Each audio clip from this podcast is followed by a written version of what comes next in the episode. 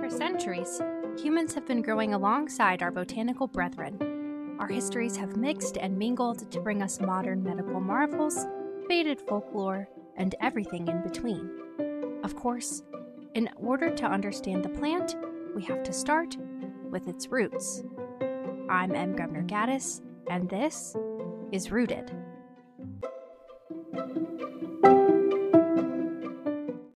Hello, and welcome back to another episode of Rooted. This week, we're diving deep into a household favorite, Monstera deliciosa. These friendly giants are native to the forests of Central America, but can now be found growing in a wide variety of tropical areas where it's been introduced and naturalized. They are one of the most prolific members of the arum family, with cousins like pothos and philodendron. Other houseplant favorites we will definitely be digging into on the show.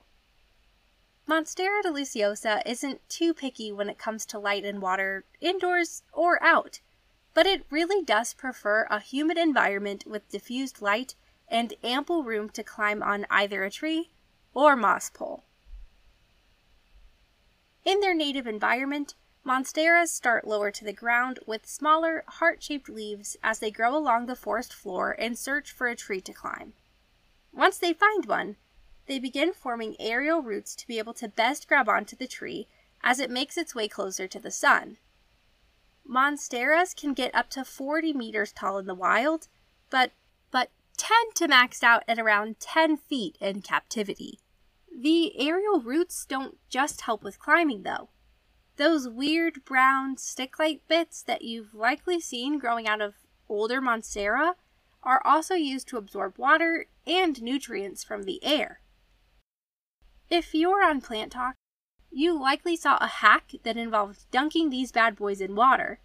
And while that does result in a perkier plant in the short term due to cohesion tension, it isn't a good strategy long term, as these roots are ultimately meant to absorb water from the air and are extremely prone to rot if they're in water for too long. If they don't rot, they may form subterranean roots which will help to stabilize the plant if it isn't being given something to climb. But the safer way to do this is to simply tuck aerial roots back into the soil. While the Monstera does do best when it can keep both sets of roots, of course. If it's in an environment with enough moisture in the air, it can survive without its subterranean roots, which can come in handy in environments that are super windy and very heavily trafficked. If you have one in your home, no harm comes to the plant by removing the aerial roots, but they are super likely to grow back, and having them helps to stabilize the plant as it grows upward.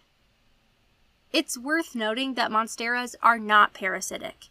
Their aerial roots do not tap into other plants to leach their nutrients, nor do they cause damage to homes, structures, or other plants that they climb. One thing that makes monsteras easy to identify, and so so popular, are the iconic holes and cuts, also known as fenestrations and lobes. Now, no one knows for sure why they have these, but what we do know is they tend to get larger and more complex as the leaf ages which makes it really easy to tell how old a plant is. The bigger and more holy the leaves are, the older the plant is. While we don't know for certain why they have these fenestrations and lobes, botanists do have a few different theories. The first theory is that maybe the holes of the leaves make it possible for light or water to get to roots and lower parts of the plant, as the large leaves would likely shade out the bottom leaves and prevent water from getting directly to the roots beneath the plant. Did I mention that the leaves can be three feet in diameter? So I see where holes in the leaves could definitely be useful there. The next theory is that the holes help to prevent the large leaves from getting ripped to shreds in the wind, as air can simply pass through them without yanking too hard on the plant itself or destroying its delicate foliage. The last and least supported theory is that perhaps the leaves are an adaptive strategy meant to signal to pests that the leaves have already been chewed and are therefore not worth their time. One thing we can be sure about they have been a much loved plant for pretty much as long as people have loved plants and brought them into their homes. Famed painter Henri Matisse had an absolutely massive Monstera in his studio, which he painted regularly and was apparently always very inspired by. A lot of his work really captures the unique shape and patterns formed by his very own delicious monster. I'll have a picture on our Instagram of his plant because it's huge, stunning, and everything I hope my Monstera will grow to be. Apparently, they live to be about 40 years old, so we've got plenty of time to get there. In addition to inspiring artists with their vibrant colors, monsteras themselves can be quite flashy and colorful due to their variegation. Monsteras are a great plant to dive into this topic with, as they have large leaves to showcase patterns and grow prolifically, which can help to show stabilization of the traits needed for variegation. Variegation is a mutation in the plant that causes it to have multicolored leaves.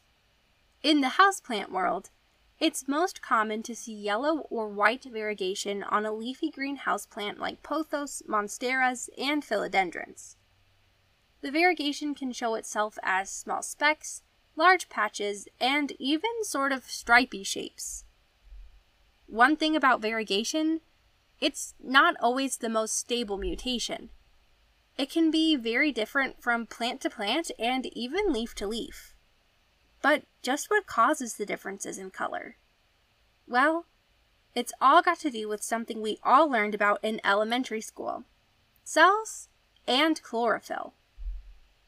Essentially, variegation happens when some of the cells that should contain chlorophyll mutate, leaving them with either no chlorophyll and causing a pure white color, or very little, usually resulting in a more yellow or light greenish hue. There really isn't any specific rhyme or reason for why this happens. What we do know is that it's entirely possible for this variegation to shift, as sometimes the cells can eventually shift to have more or less chlorophyll, which is why many variegation fans are super careful about how they propagate and feed their plants. This is especially true of sport variegations, which are completely random and hard, if not impossible, to stabilize, whereas true variegation tends to be fairly stable and unchanging. If you want to learn more about sport variegation, especially in Monstera, I would be remiss if I didn't bring up Tyler Thrasher, who is a self described mad scientist, happens to be a self taught botanist, and is one of my planty superheroes. If you aren't already aware of Tyler Thrasher and his work, I'll leave a link to his brilliance in the show notes. Now, back to Monsteras. Obviously, we all know they make stunning houseplants, but did you know they have so much more to them than that? Most notably, Monsteras produce a fruit that's commonly called the Mexican breadfruit, and it's also how they got the second part of their name. They are supposedly delicious but also lean a little on the dangerous side for those of us who aren't necessarily the most patient people on earth. The fruit can't be eaten until it's fully ripe, which happens when its scales begin to fall off. If you don't wait, you risk suffering severe mouth pain as the unripe fruit is still storing a ton of calcium oxalate crystals, which are known to be a mouth and tummy trouble instigator.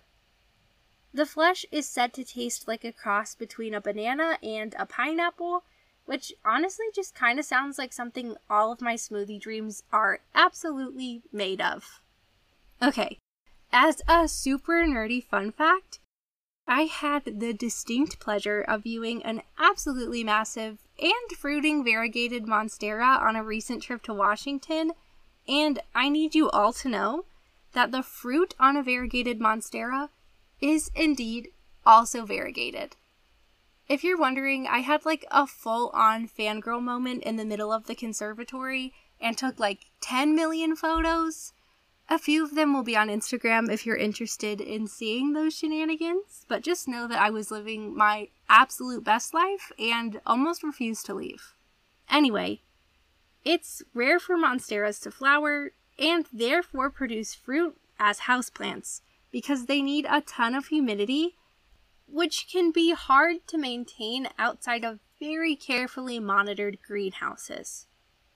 When they do flower, monsteras have a large white flower known as a spadix, which sort of looks like a big, leathery peace lily.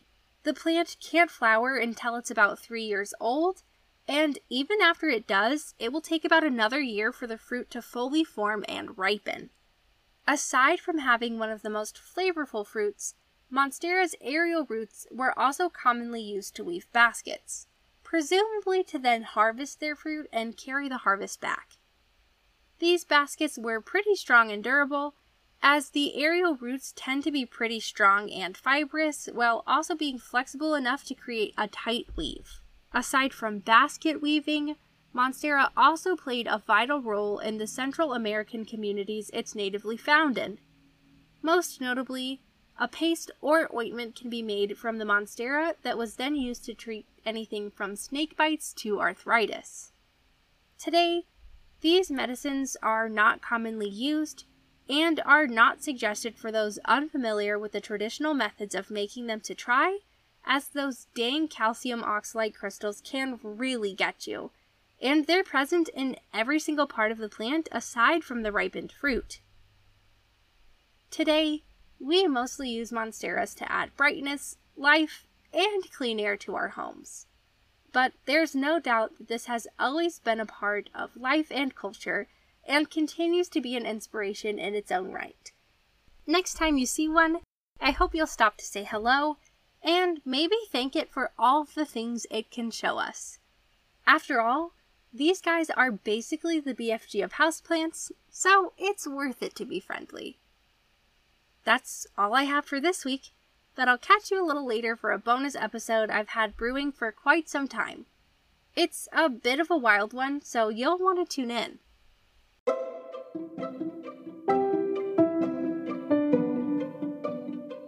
If you liked this show, please consider subscribing and leaving us a review on Spotify, Apple Podcasts, or anywhere else you listen. You can follow us on Facebook, Instagram, and TikTok at rooted.pod. We're on YouTube at rooted.podcast, and check out our website, rootedpod.com, for transcripts, updates, and so much more. Thanks for being here. And until next time, be kind to yourselves, be kind to the earth, and just like a plant, drink your water.